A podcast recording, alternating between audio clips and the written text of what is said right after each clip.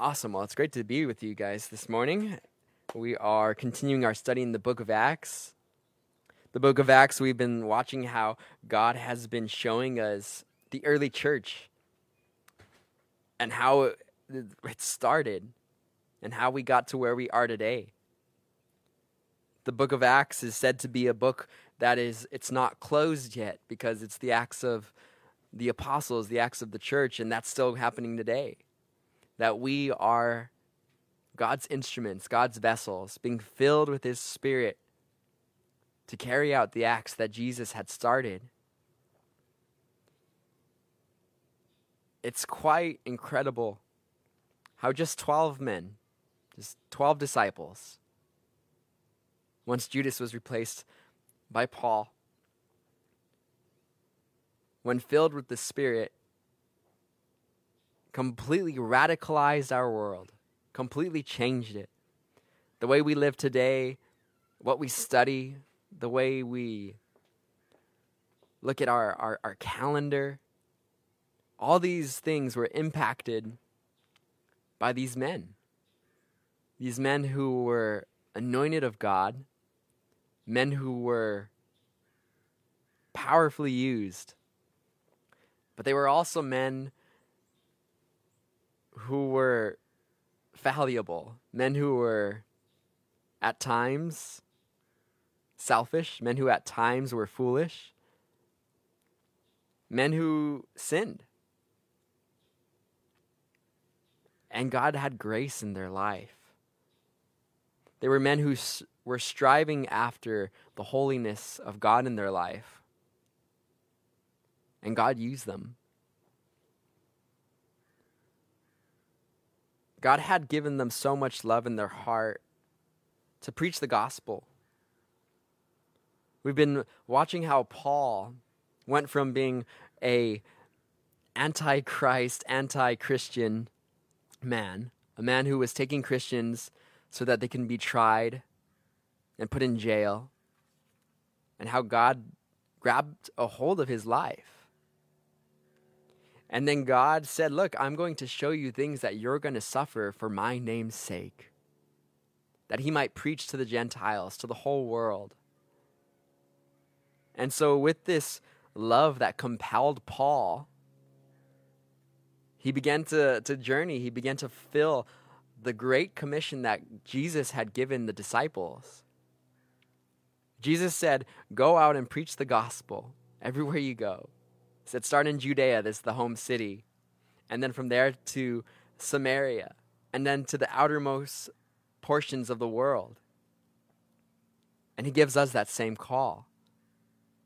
This is the heart of a, of a missionary, the heart of a shepherd that we're reading of today. And as we've been studying how Paul has been journeying now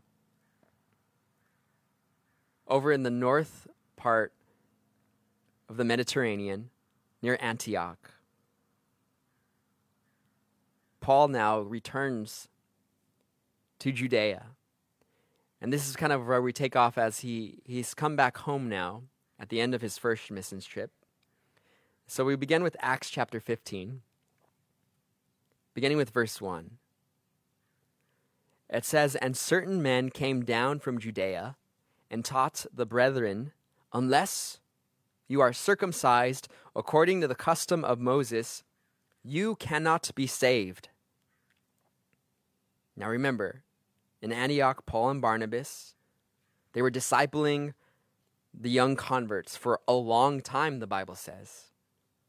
And these Jewish converts there in Antioch, uh, from Judea, they traveled to Antioch, and they had begun now to teach a doctrine contrary to what Paul was teaching. You see, there was Jewish men uh, who believed now in Jesus, believed in Jesus as their Messiah, but they were still holding on to the traditions of, of the Jewish law. They now, as they're seeing these new converts who are Gentiles and many of them not circumcised, began to teach to them that unless they were circumcised, that they were not able to be saved. Now, circumcision, we, we've read of this before in the Bible. The circumcision that they were referring to was this covenant that was a sign of God's chosen people, that they had cut off this portion of the flesh in their life, and they were now dedicated to Jehovah, the one true God. And it, it was a, a symbol of this cutting away of the, the sinful life. And it's, it's quite interesting why that was what the type of sign that God had given the Israelites. It was uh, this circumcision was this this symbol on an instrument that was used for either great good or for great evil. And God wanted to mark his people. Paul would write about circumcision in Romans chapter 2.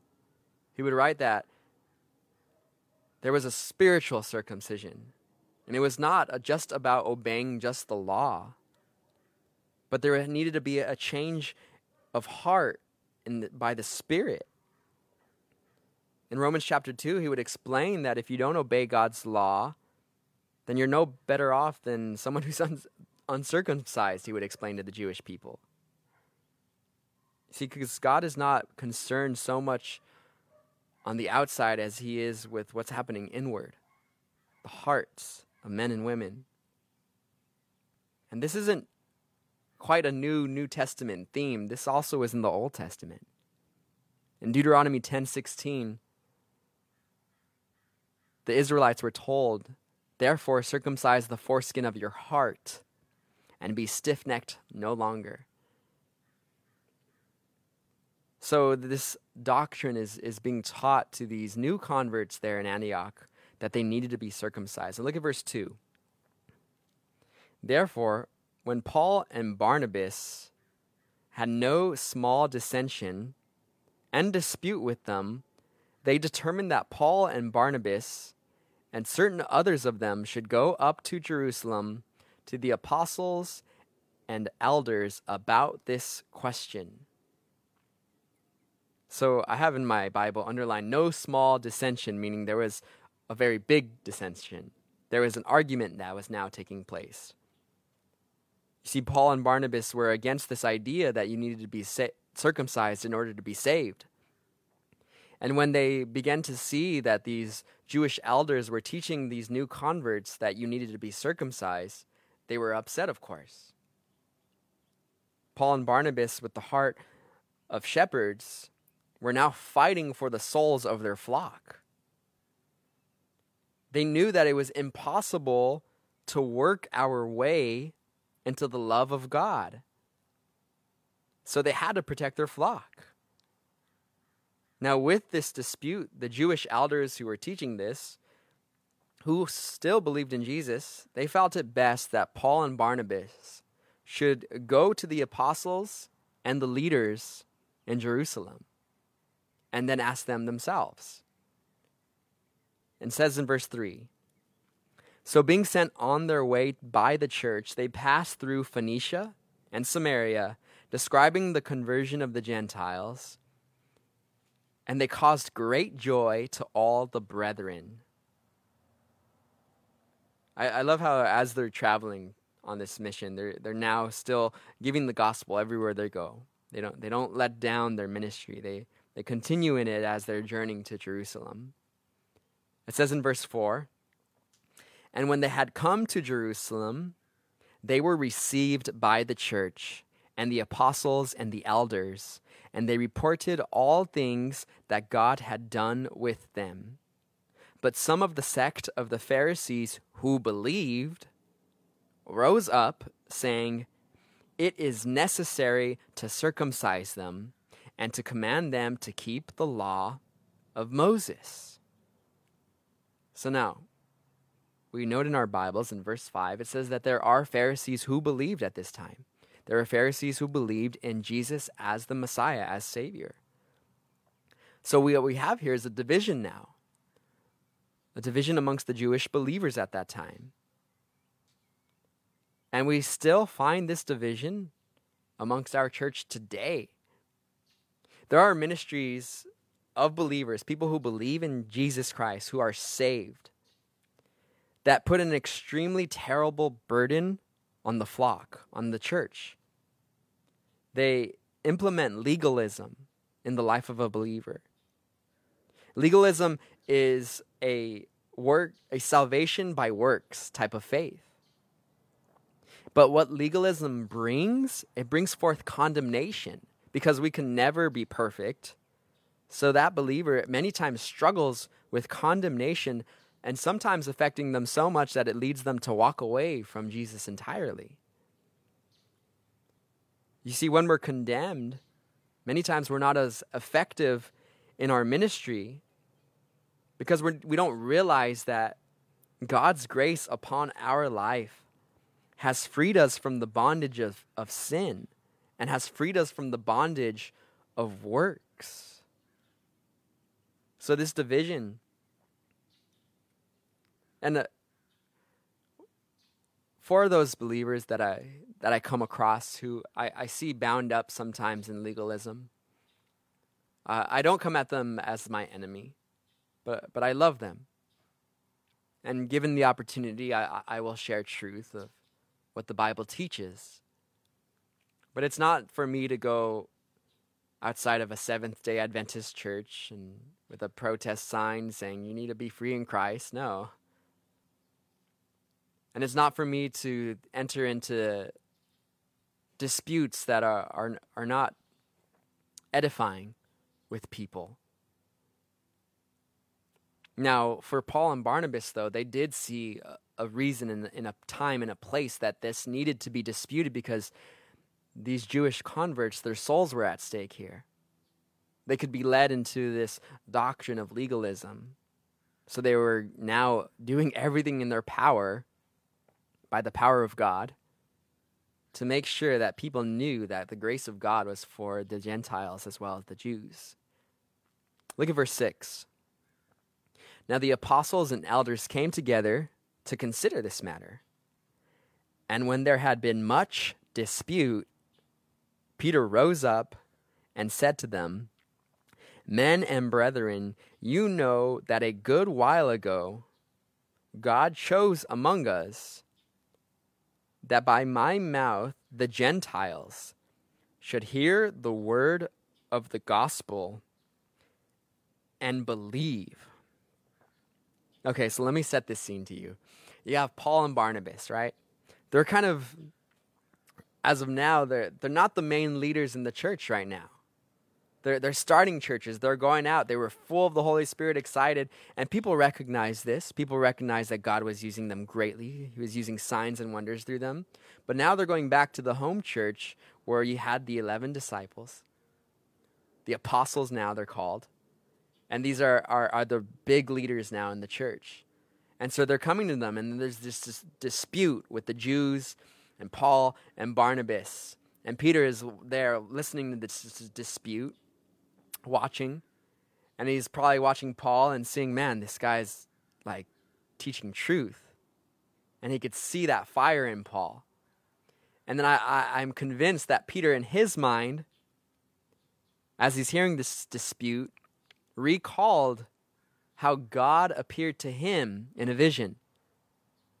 How God gave him this vision as he was there before he was so accepting of the Gentiles. Peter, he had this vision of, of a linen cloth coming down to him from heaven.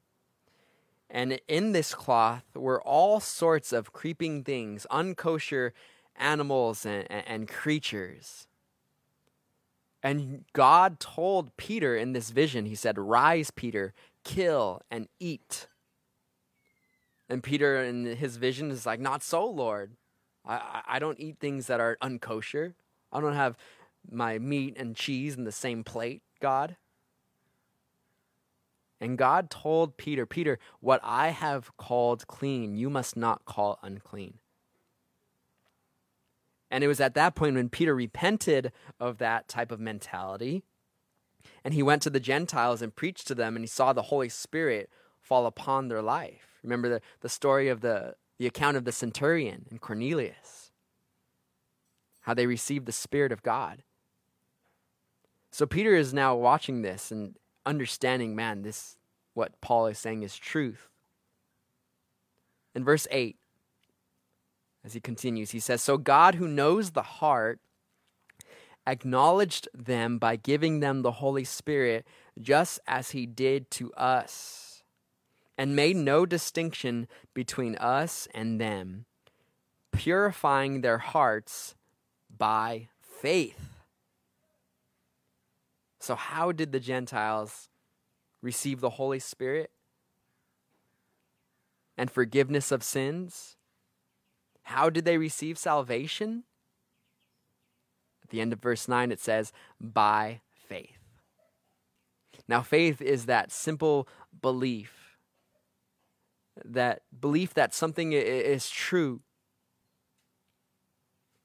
Jesus said, with just faith the size of a mustard seed, you'd be able to tell a mountain to move and the mountain would be removed.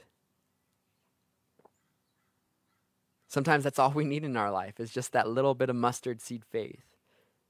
Back in the hippie days, there was actually a, a Christian band called Mustard Seed Faith.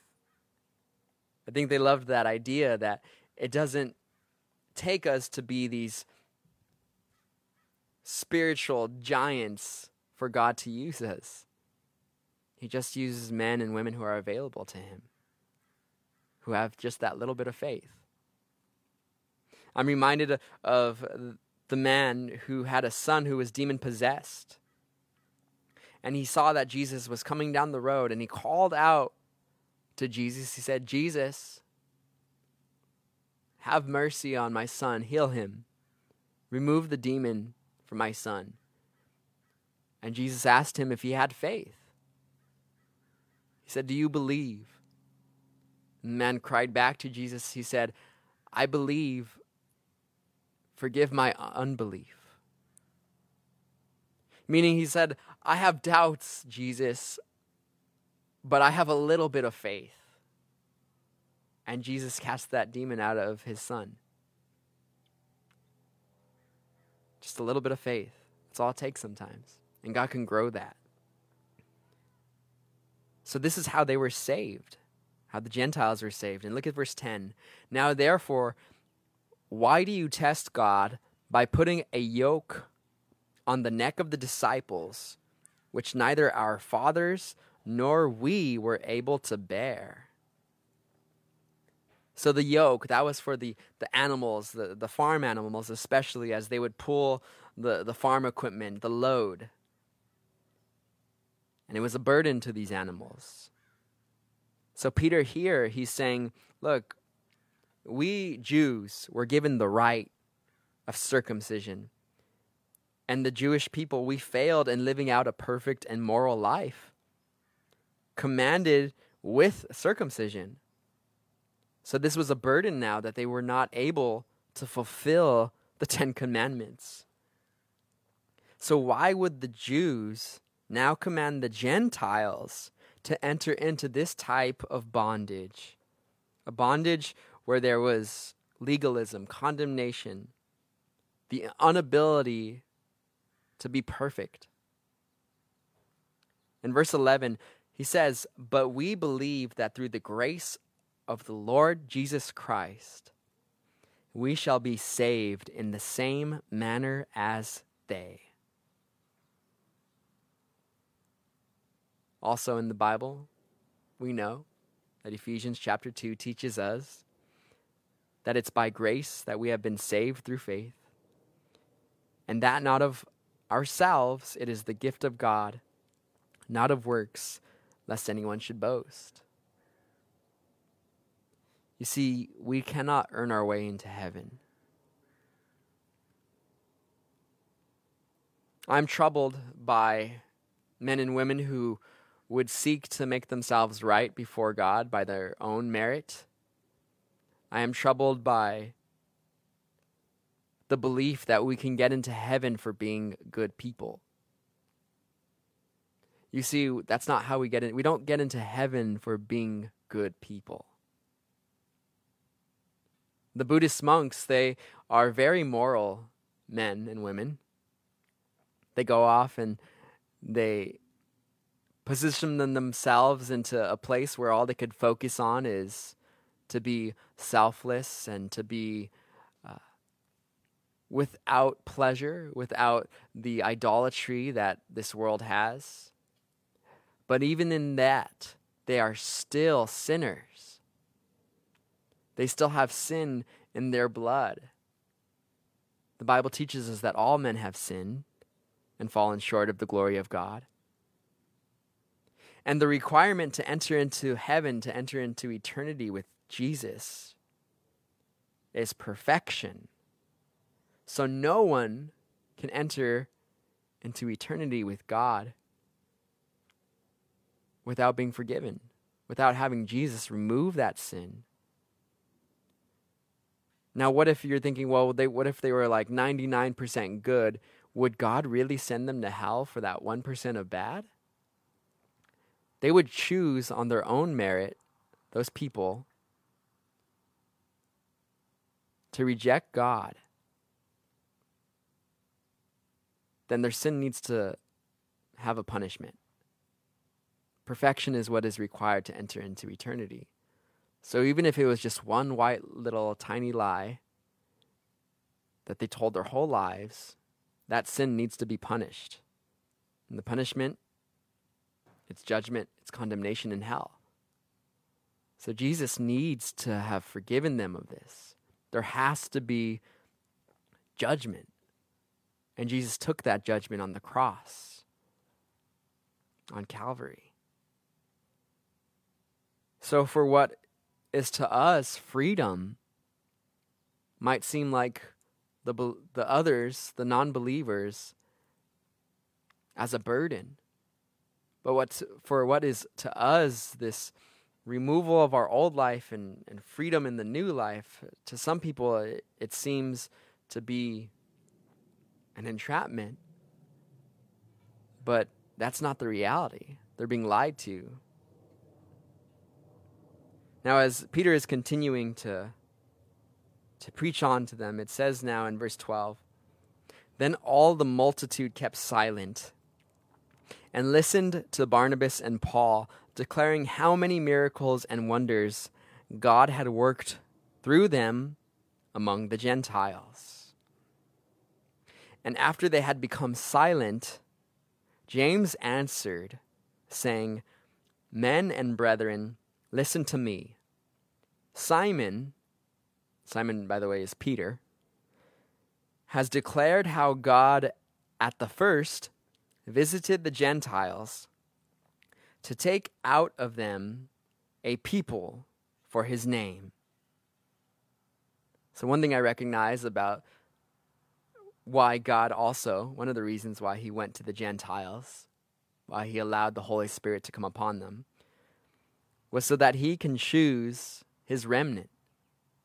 He can choose his people out of the many people who will reject God. God always has his remnant of people who will follow him. And that remnant, it's, it's small. We are the very few of the many. But we're chosen by God, and we have chosen God. And in verse 15, James continues on. He says, And with the words of the prophets agree, just as it is written, After this I will return and will rebuild the tabernacle of David, which has fallen down. I will rebuild its ruins, and I will set it up, so that the rest of mankind may seek the Lord, even all the Gentiles who are called by my name, says the Lord who does all these things. Now, this is something exciting for me. James here, he, he's quoting from the prophet Amos. And Amos prophesied that the, the tabernacle of David would be rebuilt. You see, God is going to have his temple in Jerusalem rebuilt. Now, there are these teachers who claim that when this is written that they're referring to a spiritual tabernacle. There are teachers who will say that this was speaking of the spiritual kingdom of God, meaning the, the church as we see it today. But the context of the prophet Amos does not make it so. There are teachers who claim that the Gentile church, today's church, is the new Israel, and that the Jews have basically been now forsaken, that they had their opportunity, but because they rejected their Messiah, that God has now begun to focus solely and mostly on the Gentile church. And in doing so, they forsake much of Romans, which where Romans teaches us that God is not done with his children Israel. And then also in doing so, their end times prophecy, their study of it gets all messed up at that point. When you reti- when you try to remove Israel from the picture, you end up with all, all types of, of strange doctrines. Doctrines including that the, the church will go through the Great Tribulation. But no, the Gentile church is not replacing Israel. God is not done with his children, his chosen. What we do recognize is that the tabernacle, uh, according to Scripture, it will be rebuilt again. Now, this is what's interesting. Maybe perhaps in the last two weeks you heard about the Abraham Accords. So, the Abraham Accords, which was completed in the last two weeks with President Trump, with Israel, with the United Arab Emirates, and Bahrain. These men got together and they assigned they signed this treaty, this pact known as the Abraham Accords. They called it the Abraham Accords because all these nations are children of Abraham. And I recognize that the name Abraham, the man Abraham, is a very real person who is still talked about to this day. And this accord that they wrote about was basically a, a peace treaty amongst themselves. What's very interesting is that many Muslims are concerned about this. They're concerned that certain clauses in this peace treaty are going to lead to the ability for non Muslims to be able to worship on the Temple Mount, the Dome of the Rock Mosque. See, right now in Israel today, there's the Dome of the Rock Mosque on the Temple Mount that only Muslims can enter into and pray there. But now, with these new accords, they are fearful that it's going to lead to non Muslims being able to enter on the Dome of the Rock area and be able to pray there to their God. And that they'll have to set up some sort of division, some sort of wall that's going to separate the Muslims and the non Muslims so that they can pray. And they're fearful of this. They're fearful that the Jews then will at that point rebuild, and it, I've read this in uh, Al Jazeera articles that they're going to want to rebuild the temple. So when I, as I read this, I'm understanding that our time here is short. I'm understanding that perhaps in our lifetime, perhaps, Lord willing, maybe one day my children will be that generation that sees that temple rebuilt. So, what does that lead me to, to have a life like? Where we are watching history unfold. Israel, this tiny little country in the Middle East, is on the news. And God is preparing his church so that he can return. So, this is exciting for us to see how God is going to continue to have His will completed in our life. Now, look at what James continues to say in verse 18 Known to God from eternity are all His works. I'm reminded of the omniscience of God, how God knows everything from beginning to end. And then in verse 19, therefore I judge that we should not trouble those from among the Gentiles who are turning to God, but that we write to them to abstain from things polluted by idols, from sexual immorality, from things strangled, and from blood. So, James here, as he's writing now, he, or he's, he's ministering now, he says, Look, let's just tell the new converts to follow these basic rules. First, that they were to stay away from things polluted by idols. What that meant is that they would have these sacrifices that were offered to idols back then, meat and barbecues, to these idols. And later on, they would take a portion of that meat and they would give it to the people and they would give it to the marketplaces, and the marketplaces would sell that meat. And there were Jews who and new converts who were convicted by the fact that that meat was offered to an idol.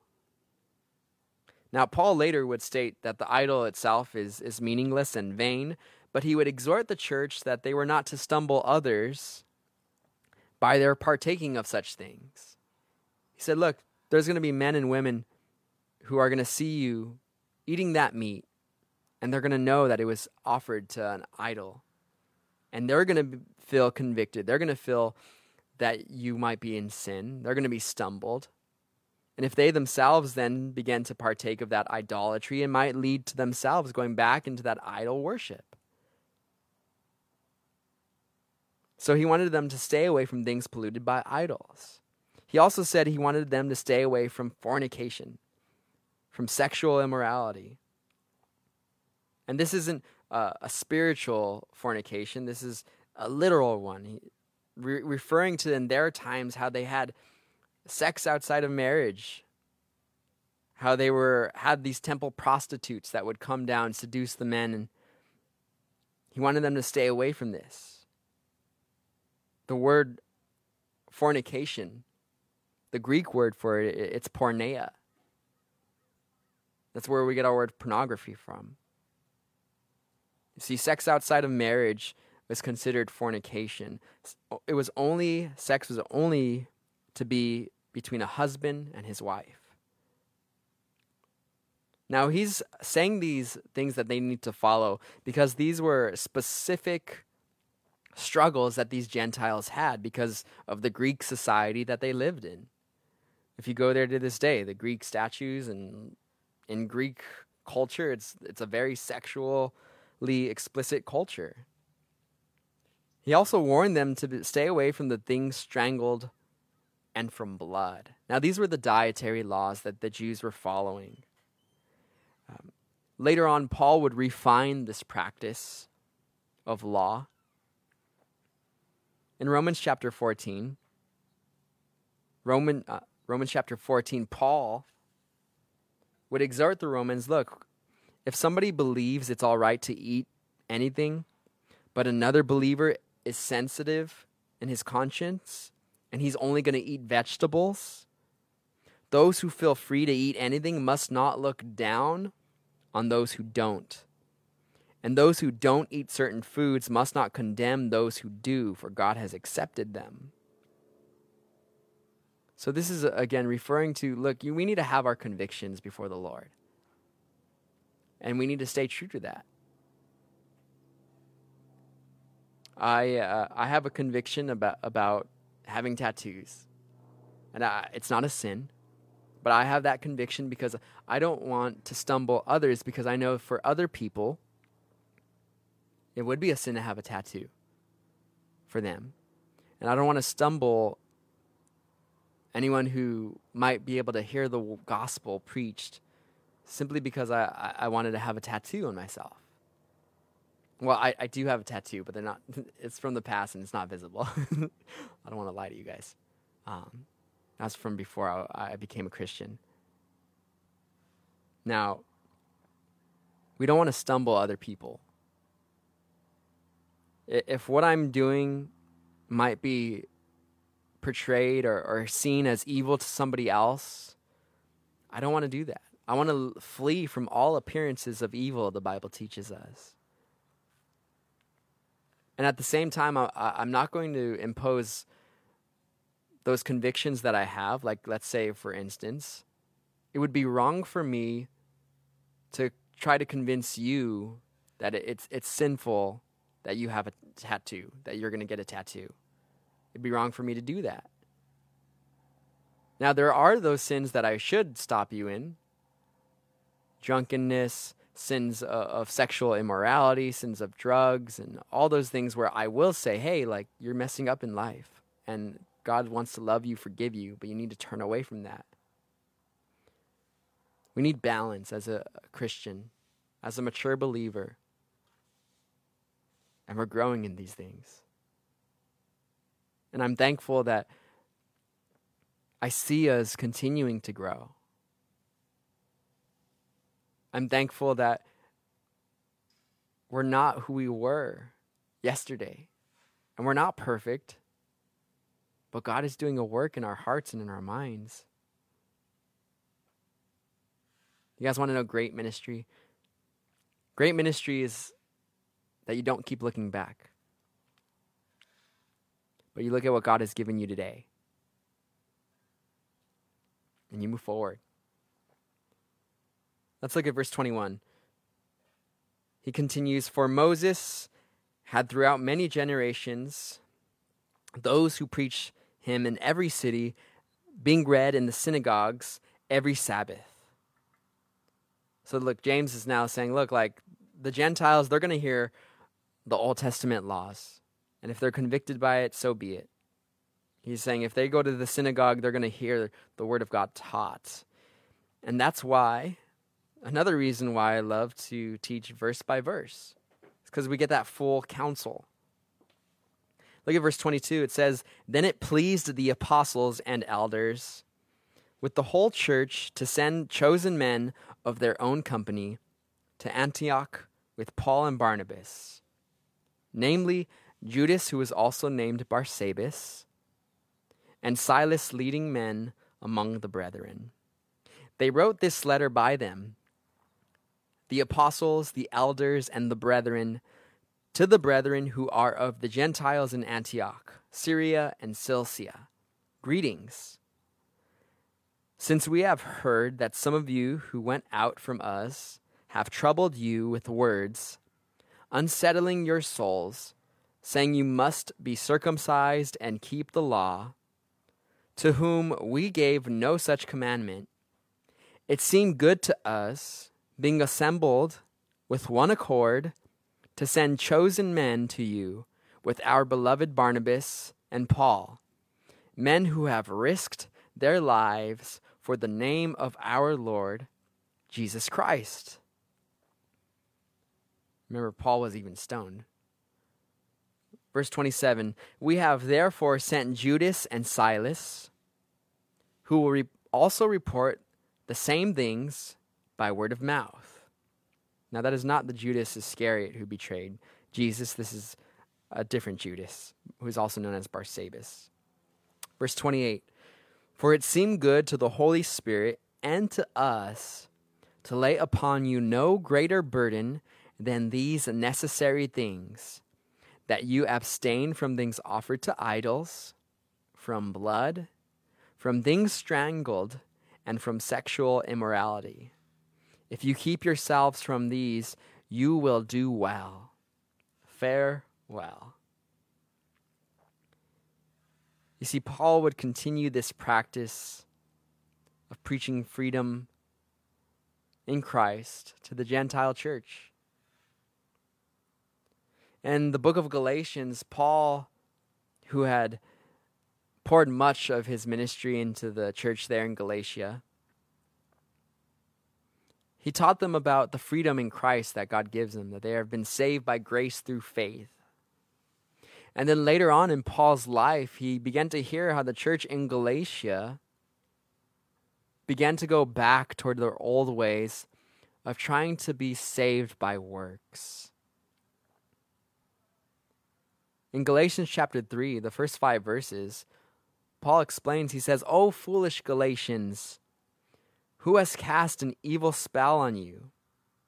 For the meaning of Jesus Christ's death was made as clear to you as if you had seen a picture of his death on the cross. Let me ask you this one question Did you receive the Holy Spirit by obeying the law of Moses? Of course not. You received the Spirit because you believed the message you heard about Christ. How foolish can you be? After starting your new lives in the Spirit, why are you now trying to become perfect by your own human effort? Have you experienced so much for nothing? Surely it was not in vain, was it? I ask you again Does God give you the Holy Spirit and work miracles among you because you obey the law? Of course not.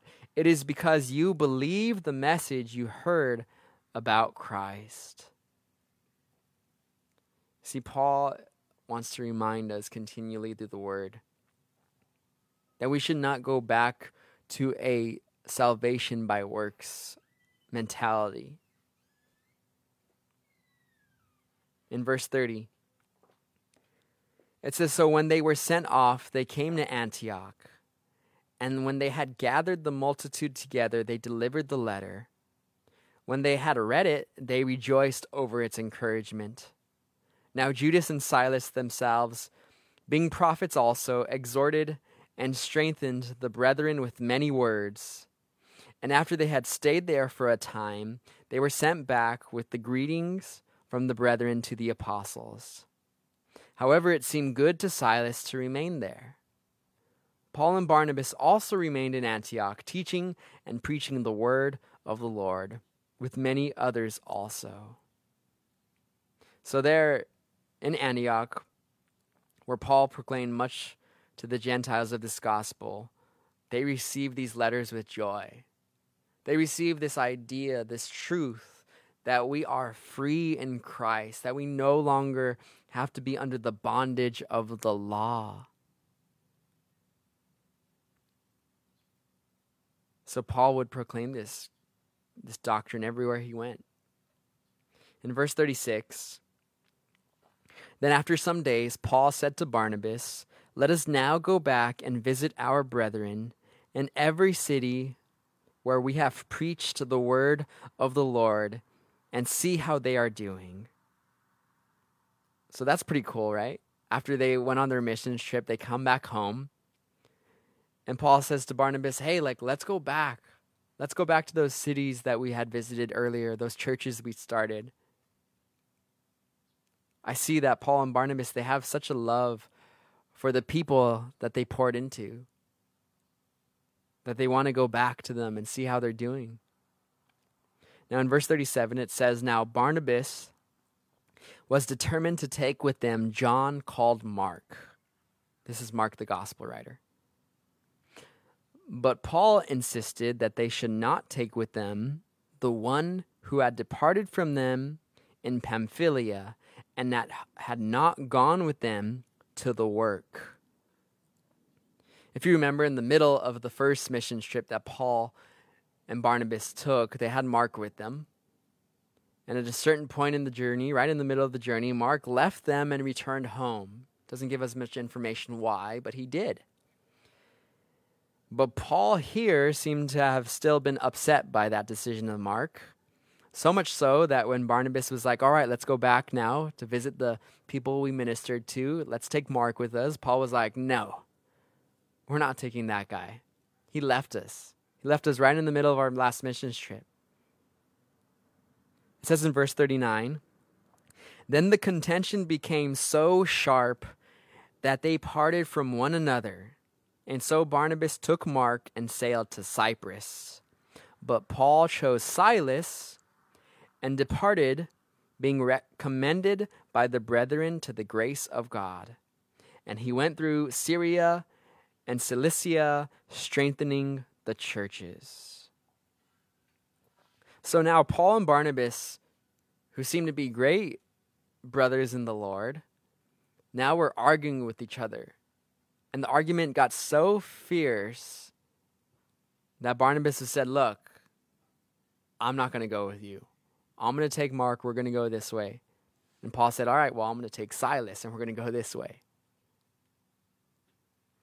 And what we see here is that men who were filled with the Holy Spirit, men were, who were used by God greatly, they were still human. They still got mad at each other and, and messed up. But I believe that God had allowed this argument to take place. Not that he desired that men would be angry with each other, but that he desired and knew that though Satan would attack Paul and Barnabas' hearts, that they would be hateful towards one another, perhaps, he also knew that by allowing it to happen, that now instead of one missions group going out, there would be two missions groups going out. Paul and Silas would be going one direction, Barnabas and Mark another direction, and therefore the gospel being spread now in a, in a much greater capacity. So sometimes what the devil tries to use in people's lives to bring down the kingdom of God, God turns it around and uses it for greatness. At the end of, of Paul's life, when he's writing to Timothy, and he's writing basically his farewell before he's about to be put on his head on the chopping block. He's about to die. He writes to Timothy, tell Timothy, uh, he says, tell Mark to come. Tell him to bring my, my coat and tell him to bring my books. And what we recognize in Paul's life is that he had forgiven Mark. And that at the end of Paul's life, he wanted Mark to come be with him. He wanted Mark to be there because he realized now at this point that Mark had grown, he had matured. And Paul himself perhaps grew in his grace towards Mark, his forgiveness. You see, God uses broken vessels, still with all their humanity, to work out his glorious purposes.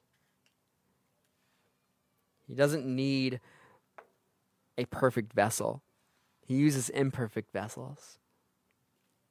And we're encouraged by the study this morning to know that we can trust that though we are failing, God is strong in us. God always will be strong in us. All we simply need to do is just have that little bit of faith. Amen. Let's all stand.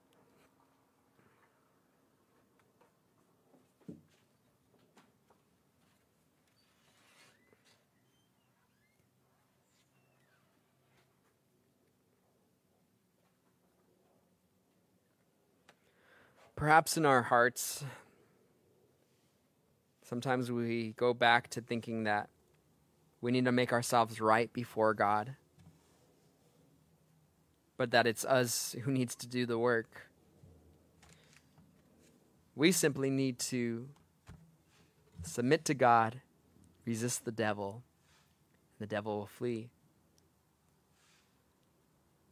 So this morning I'm going to pray and ask that God would remind us, that God would stir up that work in us, that we rely on Jesus to give us righteousness not ourselves. That our relationship with God would be one uh, of a pure relationship, not based on our works. So let's pray. Heavenly Father, I pray and I ask, Lord Jesus, that if there's parts of our heart, of our mind, who have returned to trying to make ourselves right, Lord God, on our own merit. Father, forgive us. May we humble ourselves, Lord, and freely accept that free gift that you've given us, Lord. May we rely on your grace, on your mercy in our lives. Lord God, may we be set free knowing that there is no condemnation for those in Christ Jesus.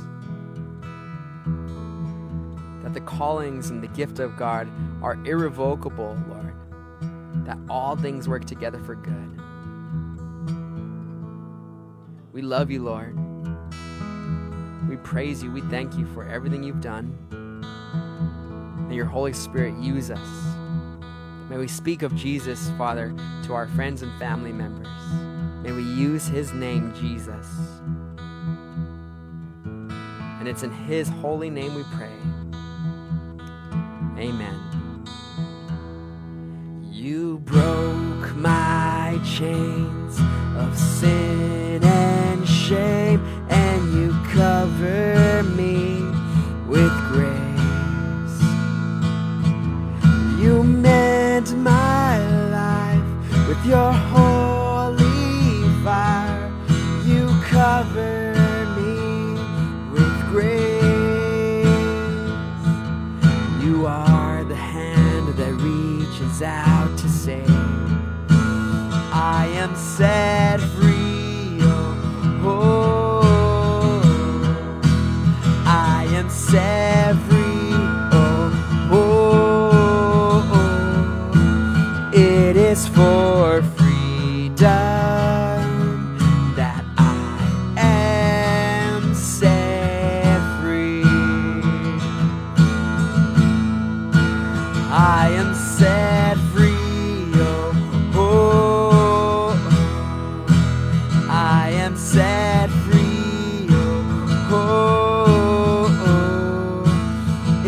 is for